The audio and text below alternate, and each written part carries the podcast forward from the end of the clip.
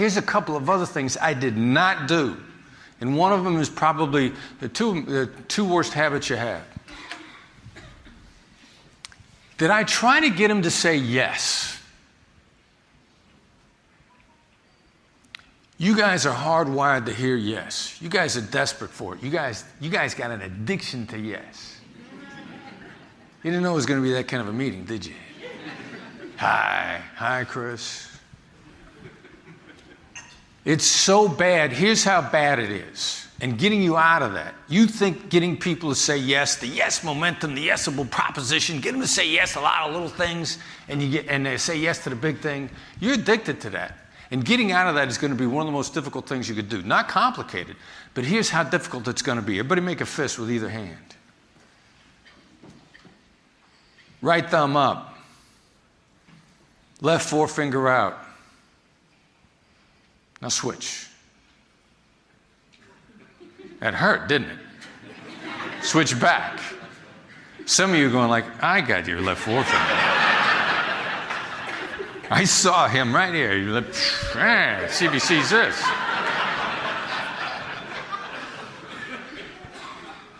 Was that complicated what I asked you to do? Do you need to be do you need to be Elon Musk to know what I was trying to get you to do? No. But it was awkward and it was difficult. I know there's somebody in the back room right now going like, ah, ah. Here's the cool thing about that brain science. The difficulty that you felt trying to get that done is actually the creation of a new neural pathway. That's a cool idea. The neuroscience rules are the, the, the synapses that fire together wire together. Now, your yes habit is hardwired. That road is built, and you're used to screaming down that road in your thought processes. Getting out of it is going to take some repetitions. How many? 63. John Foley, Blue Angel pilot, I heard him give a speech probably about two years ago. He talked about wiring grooves into their brain, which is the same thing as the neural pathways and new habits that I'm talking about. And they, you know, if they don't wire a groove into their brain, these guys crash into each other in the air and people start to die instantly. And he said they did some research on it. He said it took about 63 to 65 repetitions to put a new habit in the brain. But at the very beginning, it's as hard as that was, and you quit and you give up. And you, because you think it's going to be that hard the whole time. Like, I'm not doing this anymore. It hurts my head. But you don't know how close you actually are to breaking through a new habit. Everybody knows what the, the bell curve looks like. It, it's very steep and then it peaks, and then you take off on the other end. We're building, you're building a new habit. Some of the new habits I'm going to share with you today. At the beginning, you just see how steep this thing is initially, and you're like, you know, this is too hard. I'm not doing this anymore. But I got to get you out of the yes habit. I got to get you out of that. It's, that is the worst thing you could possibly do. And here's where you're, I'm going to ask you to change your wiring because you got an addiction. I'm here to talk to you about your addiction. You didn't know it was going to be one of those meetings, right? You're thinking, I went to that one last week. so the guy stands up and he says, Hi, I'm Chris. And you all go, Hi, Chris. Here's what you're addicted to you love this word. You love this word. Feels so good to hear yes. Woo-hoo. You love hearing yes. You know, there's a story that John Lennon, when he first started falling in love with Yoko Ono, he went to an art exhibit that she put together, and it was kind of this obstacle course thing, and you climbed over stuff and you crawled under stuff. You came to this rickety ladder, you climbed up this rickety ladder, and the top of the ladder was a telescope, and you looked through the telescope, in tiny letters on a far wall was the word yes. But here's a problem it's always a hook, right? Now, you guys get addicted to this, and there's actually a study out there that says you should do it. Because it says all you got to do to get to yes, which even to this day, has sold more copies than my book. First, you ask somebody to say yes to something little. Then you get them to say yes to something else little. Then you get the third little one. and then bang, you got them. Right? It's called momentum selling. It's called the yes momentum. Many of you, if you've been to trial, you've been taught never ask a witness a question you don't know the answer to in advance, which means you're going to close down the question, you're going to make it a yes or no, and more than likely it's going to be a yes. So you're willing to admit that you are on a planet Earth because you're going to lead them down a path. They know you're leading them down a path. In sales, it's called the yes momentum or momentum selling. And it says, get them to say yes to the little things and you tie them down. They can't get away. Do you like that? It's a violation of your basic, basic nature to autonomy, your right to autonomy. If, I, if you pick up the phone, phone rings, you pick up the phone, voice on the other end of the phone says, Have you got a few minutes to talk? What's your gut reaction? Your gut reaction, a lot of quick automatic no's. But wait a minute. I'm just trying to get you to say yes to something little. What's the matter with that? Well, the problem is, whenever you say yes, you don't know what, yourself, what you're letting yourself in for. And have you got a few minutes to talk? It's pretty simple. You ask yourself, if I have a few minutes to talk, do I want to talk to you? If I have a few minutes to talk and I want to talk to you, do I want to talk about what you want to talk about? There isn't a man or woman alive that hasn't gotten a call from their significant other, and he or she on the other end of the phone says, Can we talk? And you think to yourself, Well, I like talking to you, but I don't think I want to talk about what you want to talk about. then after that is how long is a few minutes? My next young, younger sister calls me on the phone when she's got an hour drive in front of her. Have you got a few minutes to talk? That's also code for I'm going to talk and you're going to listen. Uh, another friend of mine, colleague, happens to be an attorney, but it just that just happens to be how he's wired. He lays out this entire agenda. He's going to have you on the phone for at least 45 minutes, and he says, Have you got a few minutes to talk? Typically, a few minutes is 45 to an hour.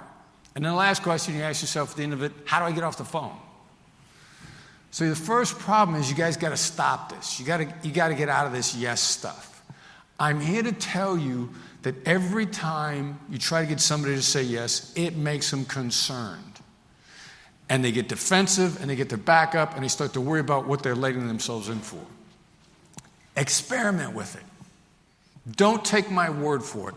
Look around you. A couple of years ago, before my, my son, who's now my director of operations and our best negotiator, well, he was still trying to grasp this. We come out of a training. The security guard that let us in to the secure building, the same guy that let us in in the morning, is there waiting when we come out. He's got on a uniform that says he works for Allied Security. And at the time, my son is saying, like, I don't think people are always nervous about saying yes. So we're standing in front of the security guard. He's at work. He's seen us before. He's got his Allied Security uniform on. And I look at him and I go, Do you work for Allied Security? And he goes,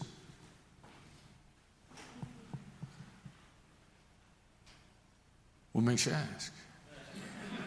I just look at my son and I go, What do you want from me? You, you'd be shocked. Doesn't matter what it is. Is today Friday? Somebody asks you that. You know they're going someplace with that. And you're going to be reluctant. There may have been a point in time, and actually there's an academic study that refers to this as mere agreement, and they say it works. When you look at any study, make sure you look at how they gathered the data and decide for yourself whether or not they thought it was legitimate data. Because I've seen a lot of studies, and I have no doubt there's one out there that says playing basketball makes you tall. People will misinterpret the data. This doesn't work. Ask yourself how much you like it. So some of you should be thinking, like, all right, now, now what am I supposed to do? You guys know who this is? Jack. Jack Welch, right? Jack Welch was at a book signing in Los Angeles a couple of years ago. I'm going to the book signing. I'm going to ask Jack to come speak at the negotiation course I teach at USC. I'm going to stand in line with 300 people. Everybody, how many of the people in that line, when they get up to Jack Welch, you think they're going to try to ask Jack Welch to do something? Pretty much all of them, right? How many people that day try to get Jack Welch to say yes to something? How jumpy are they when I come up and I get within arm's length of Jack Welch? Am I going to stand there and talk to him for 20 minutes? They got 300 people in line behind me. Do they know who I am? Have they got my ID? Have they put me through a metal detector? Do they know whether or not I'm carrying a gun? As it turns out, I am carrying a gun. They don't know that. I get this close to Jack Welch, I can do whatever I want to him. I can hurt them if I want.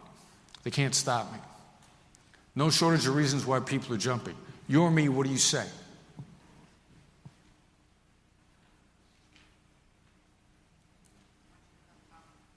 You want to come talk to my class? Trying to get them to say yes to something, right?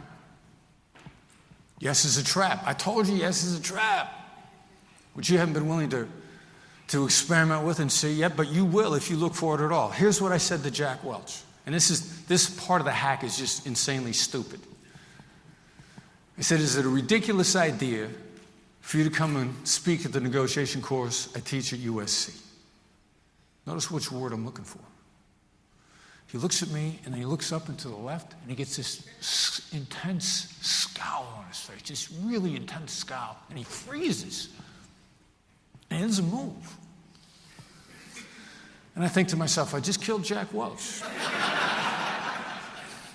Because the dude's old, right? And he's so furious, he just had a stroke and he's going to fall over dead right in front of me.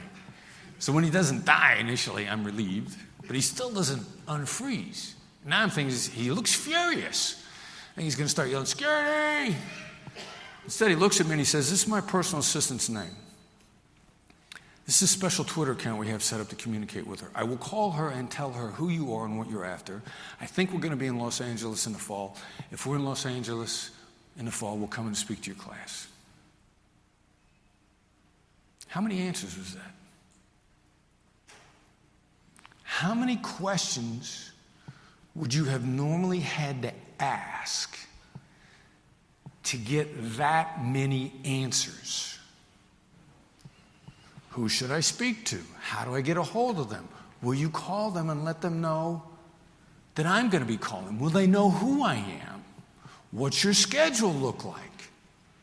Give that some thought on a consistent and regular basis, as nervous as people are about saying yes they feel so comfortable saying no, which you will be shocked at what people are willing to say no to comfortably, that they will then lay out what, five more answers. A calibrated no is worth at least five yeses. You guys think you like yes? What if you could get five to seven yeses all in a row based on one question? We see this regularly. When it's important, I do not bother with the word yes. I have no use for the word. I get five times farther triggering no regularly. Any one of your yes questions can be switched to Are you against? Do you disagree? Have you given up on? Is it a ridiculous idea? Is it a bad idea? Drop that in the front of your yes questions, you'd be shocked at how much farther you get instantly. Most of the people that we train don't even bother with the word yes anymore. It's a useless word. Yes, first of all, yes is nothing without how anyway, because there's three kinds of yeses commitment, confirmation, and counterfeit. And since that yes momentum nonsense has been used on us so much, people get real good at getting the, giving the counterfeit yes. Because you've heard it before when, and thought you had a deal and had it fall apart, haven't you? It's happened to everybody. Don't bother with the word. Now, what happens if triggering no is not enough? Here's where you want to be. This is the response you want to get out of people. Not you're right, because you're right is what they say when you're making your case. And you know when they say you're right to you, when you're making your case, what do they want? They want you to shut up. If we joke around this, about this inside my company. We say you're right is code for shut the fuck up. But people say it in order to preserve the relationship, but it gets you to shut up. As a matter of fact, you do it all the time. You got a colleague who won't leave you alone. You want him to shut up and go away. You look him in the eye and go, You're right. And they leave. And you go back to what you were doing, they come storming back in the next day. I thought I agreed. We talked about blah, blah. And you look at them again and go, You're right. And they leave again. I'm telling, I know that every person in this room did this at least once this week. But that's right is the difference. Now, what would you have done normally? You know, how many would you like? Would you please commit now? Can you pay before the close of business tomorrow? Would be the normal thing. But it's going to be too late. But I, you help people think by switching out of yes and into no. I don't bother with yes.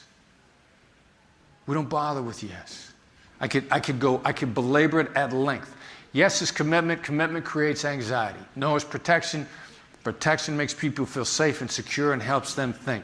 Anxiety interferes with people's thought processes. Every time you try to get somebody to say yes to something, you're creating anxiety because they say to themselves, What have I let myself in for? What's the catch? What's the hook? Where's this going? What are you trying to do to me? These are anxiety creating instances which interfere with their ability to make decisions. It's not me telling you this, this is neuroscience. Anxiety slows the brain. Don't take my word for it. Remember, you don't get in life what's fair, you get what you negotiate. If you want to become a better negotiator, click the link in the description below. You've got an issue where something has gone wrong with a purchase or sale of a house. I get bad news. This happened. This is how we're going to deal with it. They will love you for that. They know things are going to go wrong. They don't expect perfection but they want to be able to rely on you.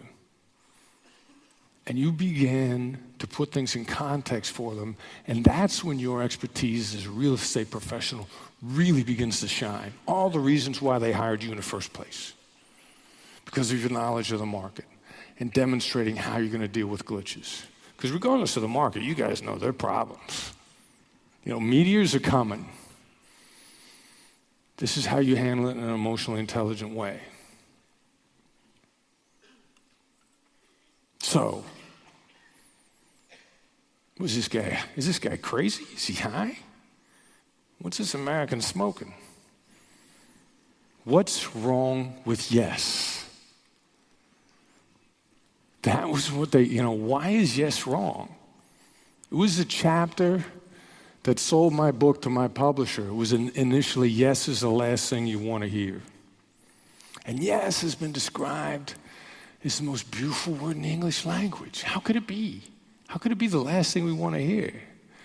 And the most famous negotiating book in the world is getting to yes, right?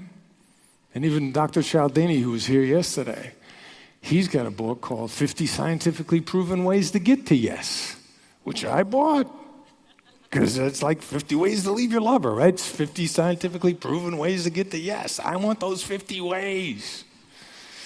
Because we love yes. It's an interesting story.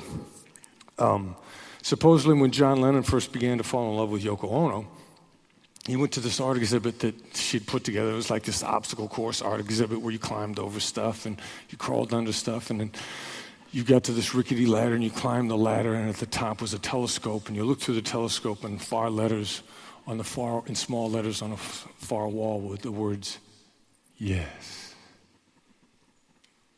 Let me ask you something. Phone on the other, you pick up the phone, the voice says, Have you got a few minutes to talk? What do you initially, what's your initial reaction? You tighten up. A few minutes to talk. If I have a few minutes to talk, do I want to talk to you? If I have a few minutes to talk and I want to talk to you, do I want to talk about what you want to talk about? You know, there's not a man on the planet that hasn't got a call from the most important person in the world. He picks up the phone and she says, Can we talk? And he thinks, Well, hmm. I know I like talking to you, but somehow I don't think I want to talk about what you want to talk about. After that, how long is a few minutes? I got, a, I got an attorney colleague. He gets this long agenda. He calls me on the phone and says, Have you got a few minutes to talk? It's 45 every time. Right? And finally, how do I get off the phone? Now, what's the problem with that? All these things are going through somebody's mind. If they've said, yeah, yes, okay, go ahead, but all these things are going through their mind, they're not paying attention. That's the first problem. The second problem is nobody ever asks you to say yes to anything unless it's going someplace. Would you like to make more money? Would you like to be more successful?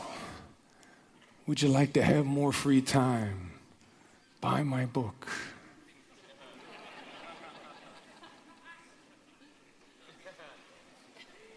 Nobody ever asks you yes unless it's going someplace, ever.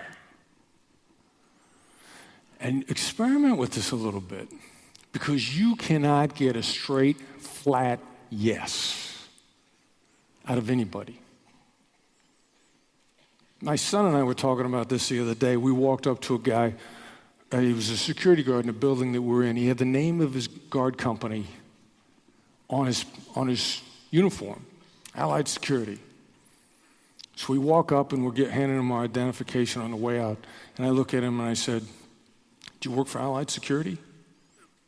He goes, Well, yeah. Couldn't give me a straight yes. People can't say yes straight out because people are worried about what it's going to let them, let them in for because yes is always leading them into a trap. Always, always, always, always. Student of mine at uh, USC's going on a honeymoon in a resort off season, and they're offering discounts in the regular rooms off season, but not in the bungalows. He knows the bungalows are empty. He wants to negotiate, but they're not offering discounts. He, he wants a discount on a bungalow. He gets the manager on the phone and he says, It's the off season, right? Simply trying to confirm an innocent fact. But his manager knows it's going someplace. Everybody does this. Experiment with it. Stop this weekend or tonight Next time you're at a shopping mall, go to your favorite store. What's a what's a what's a store? I know you guys don't have. Do you guys have Nordstrom's? You have Nordstrom's here. Go to your favorite store in the mall. Stand outside. I, I, I was a there was a Woolworths over here in the, in the shopping center. So, all right, stand outside Woolworths. Stop people just before they're going in. Say, do you like shopping at Woolworths?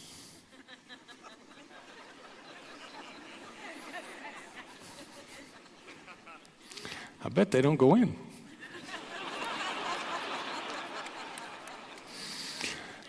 I bet if you do that long enough, they call the police on you. I didn't try to get him to say yes. Not once. Yes is the most useless word out there. We don't even bother with it. If we need to close something, I never use it to close, ever. We don't, we don't, it's a useless word. There are three kinds of yeses commitment, confirmation, and counterfeit. But on the flip side of it is, you all got a bad Jones to yes. You're addicted to it bad. This is going to be hard for you to get out of it because typically, first of all, you bring somebody in, you said, Would you like to have wonderful office space? Would you like to retain your employees for years? Would you like to have great terms? Take a look at our proposal. Every yes is a hook. Everybody knows yes is a hook. Everybody knows there's a hook buried in every yes. And the crazy thing about that, this is a word, it depends upon what side we're on, how we react to it. Because hearing it, we want to hear it. It's been, yes has been described as one of the most beautiful words in the language, the most beautiful word in the language. And there's a story John Lennon, John Lennon began to fall in love with Yoko Ono when he went to an art exhibit she had. And it was kind of an obstacle course thing. You crawled over stuff and you climbed up stuff and you came to a ladder and you climbed this rickety ladder. And at the top of a ladder was a telescope and you looked through the telescope and a little bitty letters on a far wall was the word, yeah. So we love to hear it. But we're completely blinded as to how we start to react instantly when somebody tries to get us to say it. Phone rings, you pick it up, and the other and the voice says, "Have you got a few minutes to talk?" What's your gut reaction? Yeah. Everybody's gut reaction is no. Is there anybody, seriously, is there anybody in this room that when somebody says, Have you got a few minutes to talk, you go, Thank God you called, yes. Oh, yes, yes, yes. Yes. Just ask me anything. Every time I say yes, I'm going to feel wonderful. No. Where's the hook? What's the catch? What am I letting myself in for? Where's this going? Have you got a few minutes to talk? As only an individual example. First question you ask yourself if I have a few minutes to talk, do I want to talk to you? If I have a few minutes to talk and I want to talk to you, do I want to talk about what you want to talk about? There isn't one of us who hasn't received a call from our significant other, man or woman. Man gets a call from his significant other, most important person in the world to him. She says, Can we talk? He thinks, Well, I like talking to you, but I don't think I want to talk about what you want to talk about. then after that is how long is a few minutes? My next younger sister calls me on the phone. If you got a few minutes to talk, it's always 45. She's, and that's usually when she has a 45 minute to an hour drive in front of her and she wants to talk to me, which means at me, which means I don't say a word for 45 minutes. And I, I, got another male colleague. He's an attorney. He's got, a, he's got to think stuff through. He's got a big, long 45 minute agenda, stuff he wants to walk me all the way through. Have you got a few minutes to talk? It's 45. The last question after that is how do I get off the phone? Yes, there's a problem. Look around, watch people. About two years ago, my director of operations is my son, chief negotiation officer of the Black Swan Group, cuts all our deals. He's a great negotiator. You would be too if you've been dealing with me since you were three years old, right? He's the only kid in high school who had, had a curfew. He's like, You're a hostage negotiator. You're putting a deadline on me? You talk people out of deadlines. He never could understand it, so he just learned how to talk me out of deadlines.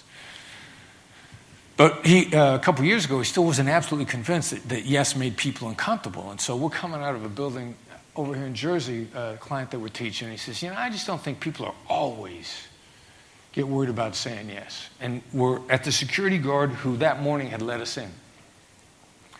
So he'd given us our passes. He was sitting there at work on duty. He had a uniform on, said Allied Security. So I looked at the security guard. and I said, Do you work for Allied Security? And he went, Yes. And I looked at my son and I went,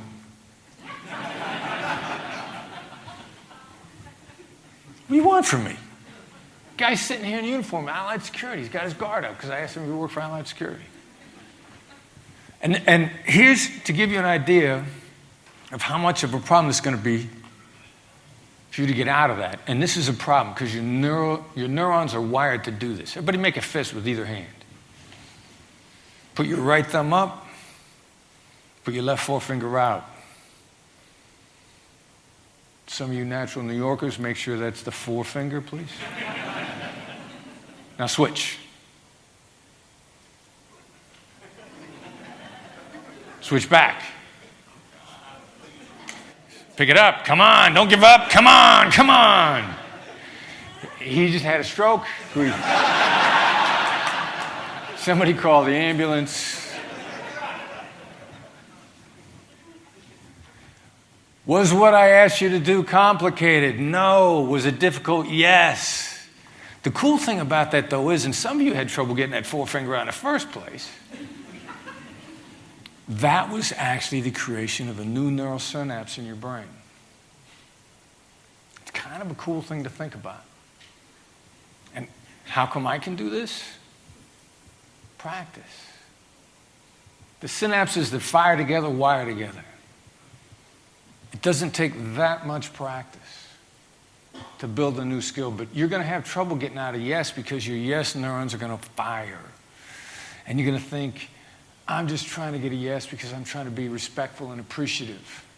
And I'm not the person that was selling them swampland in Florida or the building that's on the African burial ground that we don't want them to know about or whatever the problem is.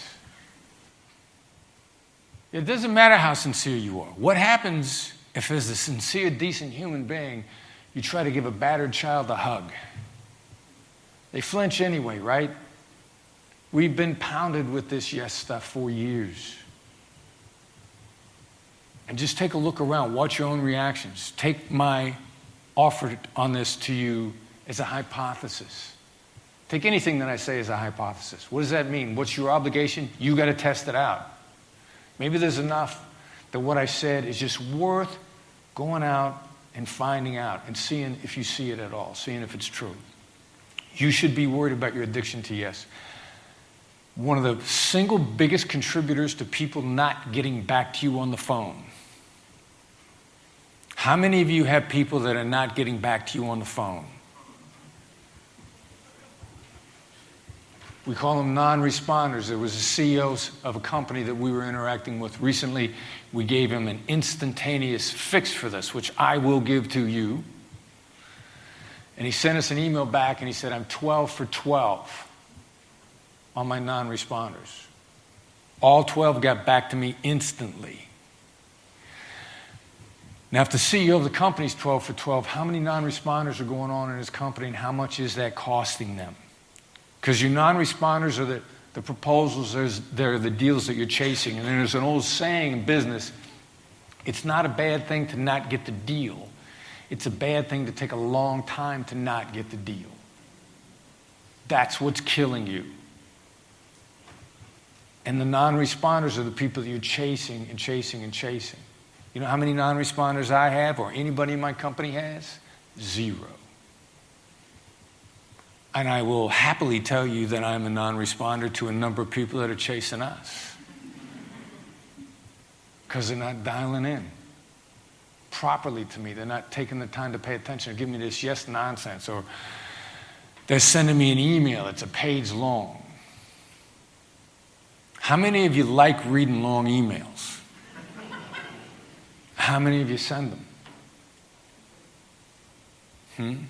It's, a, it's the same thing. It's crazy how different it is depending upon what side you are on something and how oblivious we could be.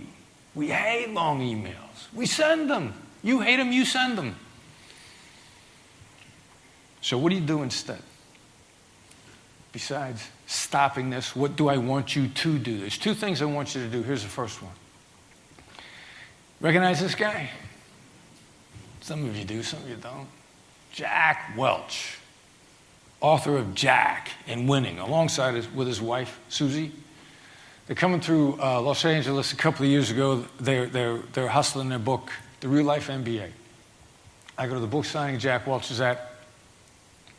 I want him to come speak the negotiation course I'm teaching at the time at USC. How many people try to get Jack Welch to say yes to something at that book signing? Pretty much every one of them, right? They're going to come up there, Jack, how are you? My, yeah, my kid makes, my wife makes a great meatloaf. You want to come to the house tonight? God knows what they're going to ask. Jack, I got this invention. Would you pose with it? How many people are going to ask him to try to say yes? That day, that week, how many people try to get Jack Welch to say yes to something? You're me, you come up to Jack Welch, what do you say? And how much time do you have? You maybe got seven seconds. And even if you get to the second response after him, there's 300 people standing behind you in line. They walk you up there. Before you get to them, they say, What's your name? Chris. Write on a piece of paper so Jack doesn't get it wrong. Really, that's so you don't, so you don't talk to him. And then you keep moving. On top of that, have they patted me down? Do they know whether or not I've got a gun? Have I been through a metal detector? As a matter of fact, I do have a gun, but he's not in trouble for me. They don't have my identification. They don't know I'm not going to hurt them. I'm going to get within arm's length of Jack Welch. Action is quicker than reaction. They can't stop me from doing anything I want to do. This is, this is the dilemma of bodyguards. You get within arm's length of the target, you can only stop them after they've done it. You can grab them after they've killed your target, but you can't stop them. I'm, I'm going to get within arm's length of Jack Welch. I could do whatever I want. I could walk up to him, I kiss him right on the lips if I want to, right? He was falling asleep. I want to make sure he's waked up. he's going to wake up screaming in the middle of the night time. Ah! I walk up to Jack Welch, and this is what I say to him Is it a ridiculous idea for you to come and speak at the negotiation course that I teach at USC? He looks up and to the left and gets this really intense scowl on his face. And he just freezes. And I think to myself, I just killed Jack Welch. he had a stroke. He's so furious. And he's going to die. And the security's going to tackle me and drag me on cuffs. I'm going to say, but I'm an FBI agent. We don't care. You killed Jack Welch. So initially, when he doesn't die, I'm relieved, but he still doesn't move. Finally, he unfreezes. He looks at me and he says, This is my personal assistant's name. This is a special Twitter account we have set up to co- communicate with her. I will call her and tell her who you are and what you want. I think we're going to be in Los Angeles in the fall. If we are, we'll come in and speak at your class.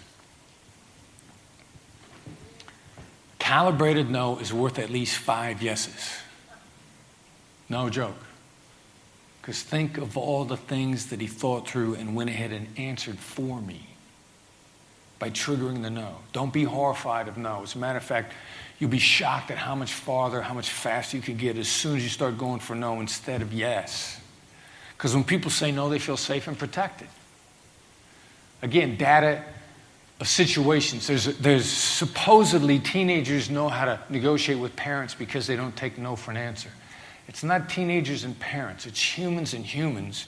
And teenagers have learned that after a parent says no, they'll probably listen.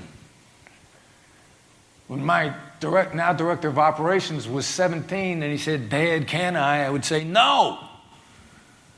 And then I would, then I would say, All right, so what was it that you wanted again? Because I felt good. I'd already said no. I was willing to listen. We do this constantly. We do this around the world. We do this in every industry.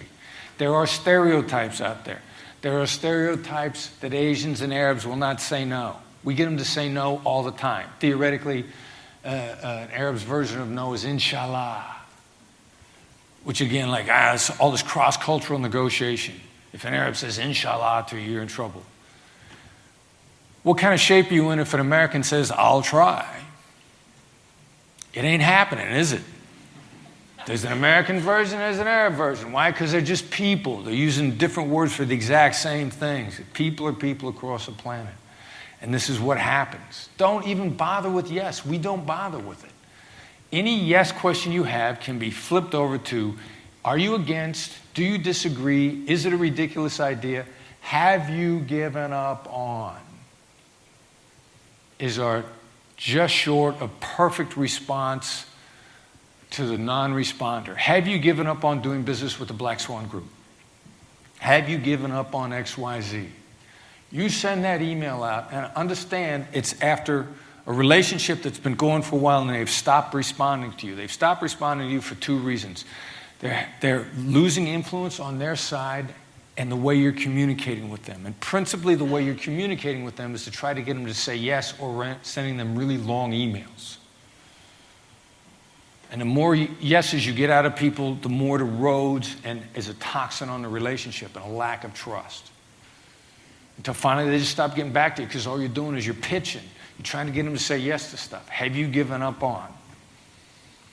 And you send that email, or you can do it in a text message also Sit there and wait because you're going to get a response in anywhere from three to five minutes. I'm not kidding. No joke. Try it and see. Humor me. Sit there for five to ten minutes and wait for the response. We've had people on a regular basis tell people that have not gotten back to them for two months responded to Have you given up on less than five minutes. Now, what do you do then? There's a little bit of a problem because you're not always going to get to where you want to go with just have you given with the no oriented. When the other person looks at you in the eye and says, That's right, that's when they feel understood. That's when the bond between the two of you have been established. That's when the other person is looking at you and saying, I feel empathy from you. And now I feel connected to you. I took, I took this training and uh, I get brought into an oil company. He said, we need to, uh, we need business negotiation, but I can't pay you for that because we're with security and the other executives in the, con- in the company don't want us being negotiating against them. So give us some kidnap negotiation training that'll work in business interactions. What do you got? I said, I got that's right. Let me come down and teach it to you to be perfect. I taught it to him in Peru. I'm back in, in Houston a few months later. One of the guys from the Peru training comes up to me and he says, Hey, I've been, I, I couldn't wait to tell you. After the training, I was on the phone with my ex girlfriend. She got a that's right out of me. I was good with it when it happened. I'm still good with it. That's how you want to lead people in your interactions. You want them to feel connected to you. They're not going to expect to get everything, but they are going to expect for you to look out for them and treat them as if you're connected to them. You back up. Work on this. This is going to be a little bit of a difficult habit to break. Getting out of the yes habit you have a yes addiction. Jack Welch, author of Jack and Winning, alongside his, with his wife, Suzy. They're coming through uh, Los Angeles a couple of years ago. They're, they're, they're hustling their book, The Real Life MBA. I go to the book signing Jack Welch is at. I want him to come speak the negotiation course I'm teaching at the time at USC. How many people try to get Jack Welch to say yes to something at that book signing? Pretty much every one of them, right? They're going to come up there, Jack, how are you? My, yeah, my kid makes, my wife makes a great meatloaf. You want to come to the house tonight? God knows what they're going to ask him. Jack, I got this invention. Would you pose with it? How many people are going to ask him to try to say yes? That day, that week, how many people try to get Jack Welch to say yes to something? You're me, you come up to Jack Welch, what do you say? And how much time do you have? You maybe got seven seconds. And even if you get to the second response after him, there's 300 people standing behind you in line. They walk you up there. Before you get to them, they say, What's your name? Chris. Write on a piece of paper so Jack doesn't get it wrong. Really, that's so you don't, so you don't talk to him. And then you keep moving. On top of that, have they patted me down? Do they know whether or not I've got a gun? Have I been through a metal detector? As a matter of fact, I do have a gun, but he's not in trouble for me. They don't have my identification. They don't know I'm not going to hurt them. I'm going to get within arm's length of Jack Welch. Action is quicker than reaction. They can't stop me from doing anything I want to do. This is, this is the dilemma of bodyguards. You get within arm's length of the target, you can only stop them after they've done it. You grab them after they've killed your target. But you can't stop them. I'm, I'm going to get within arm's length of Jack Welch. I could do whatever I want. I could walk up to him, I kiss him right on the lips if I want to, right? He was falling asleep. I want to make sure he's waked up. He's, going to wake up screaming in the middle of the night time. Ah!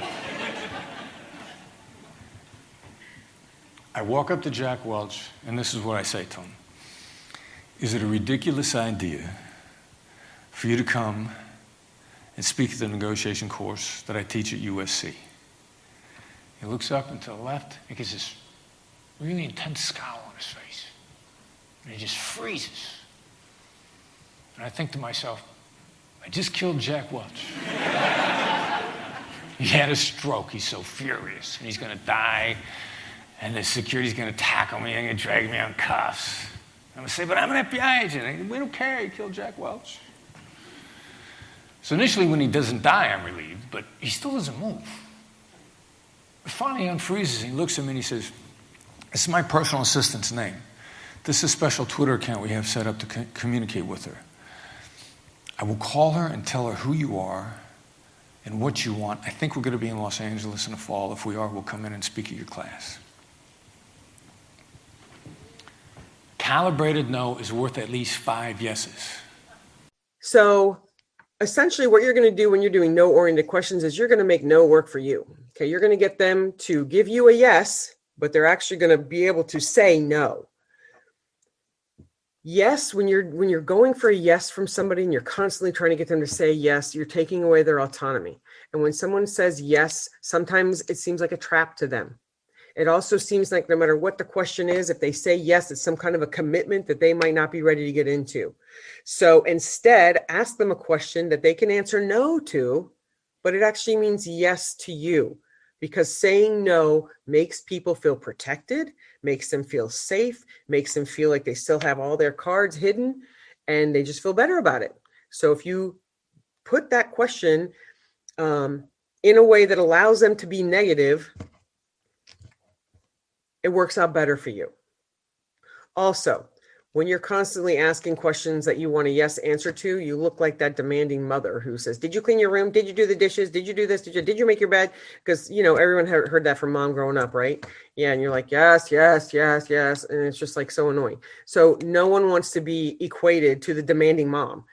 So instead, you can say, "Would it be impossible for you to make a copy of this for me?" And they're going to want to say no because maybe they don't want to make the copy. I don't know, but they're going to say no. But is it going to mean no? It's going to no. It's going to mean yes to you because of the way you phrase the question. So it's really kind of magical how this works. Um, essentially, you are demonstrating concern for what this ask, what the impact that ask is going to have on that person. Because you know, when you're asking someone to go run an errand for you, would it be impossible for you to run to the store and get this for me? Okay, you're you're saying, yeah, by my tone of voice, I'm letting you know that I know this is, might be inconvenient for you, but would it be impossible for you to just do this for me? Proper tone is important. Um, Davey, take the next one. Sets of the powerful feeling of graciousness. You're better at this one than I am. uh, okay, yeah. So, um, because you can use the, I mean, there are a few phrases that are really go to for oriented questions. So, would it be impossible to? Would it be ridiculous? Would it be um, out of the question? Like, those are three really good go tos. Um, if you want to make it a little bit more specific, so for example, like, um, say that you have to move a meeting, like this happens to me a lot, right? Um, then you say, would it throw off your whole, like, I know you're already busy, would it throw off your whole schedule if we move this meeting? So it's it's almost this opportunity again to express understanding to express like hey i know you're busy this might throw everything off. So you can even phrase the question in that way right? Or something i really like to do is would it be really difficult to? Or would it be bothersome to? So like you can use whatever you think like well they might feel like this is annoying. Or they might feel like um, this is going to be really problematic for them. And so then you say that in the in that no oriented question. It's almost like a way that you can kind of address whatever it is that they're going to feel within the no oriented question essentially. So it makes it feel kind of gracious because you've thought about this. You've thought about how is this going to impact you? Instead of just making an ask and making sure they do it you're thinking about okay this is going to impact this person in in this way mm-hmm. and you mm-hmm. express that and then they're even more likely to want to do what you're asking essentially it also depending on the kind of question that you're asking and some of the things that davey was just saying kind of fall under this makes the other side feel like the decision to do the action was theirs so if you and you can double whammy them with an accusations audit um, yeah you may think i'm i'm being so irresponsible with my time and my schedule would it be impossible or would it put you in a bad position if we could move the meeting to three o'clock and then they're going to say oh no no it's okay we, we can move the meeting it's going to feel like the decision was theirs because you you basically ask that question in a way that it feels like they can decide whether or not they can make the movement but because it was kind of geared at a no oriented question it makes them feel like they were nice enough to take that action for you and it was their decision. Yeah, okay, like so the ball was in their court. They're doing this for you. Yes. And it, it lets is, them feel like they're being nice. Exactly. And that is huge when you're talking about um, where you stand psychologically with somebody. Because the more you make somebody feel like they are in control, the better they feel, even when they're not in control, because you know you're asking the questions in such a way that you are literally in control, but you're letting them feel like they have the control. Um, so that that does do something for people in their brains. So it's just something to really keep you know in the forefront of your mind when you're about to ask someone a yes question that you want a yes to take two seconds to frame it so that they can say no but still mean yes to you Yeah, exactly. Then they feel like they're the ones that are that they're maintaining power essentially. yes because no is a powerful thing to be able to say to someone And so that should apply to the no oriented questions as well. As you can see on the slide here, on the left, we have our classic yes questions. On the right, we have our classic versions of how to begin a no oriented questions. Would it be impossible? Is it a bad idea? Am I out of line? Is it, would it be out of the question? And so, what I'm going to ask from you now, here's a chance to get some more coaching from Sandy. This slide is, an, is, is a more extensive list of classic yes questions that everybody asks. I'm guilty of asking them in the past. People on our team are even guilty of asking these things in the past.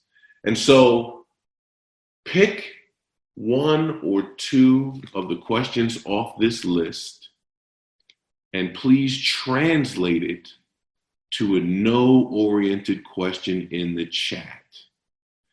And the other thing about this, this is actually a fairly decent prep model. Any yes question can easily be translated to a no question. A good way to do it 10, 15 minutes before you walk into a negotiation, you want to work on your no oriented questions. Take a piece of paper, draw a line down the center. On the left, add, put the questions that you would normally want to say, have them say yes to. Don't you agree that this is going to help your company? Don't you want to sign this contract?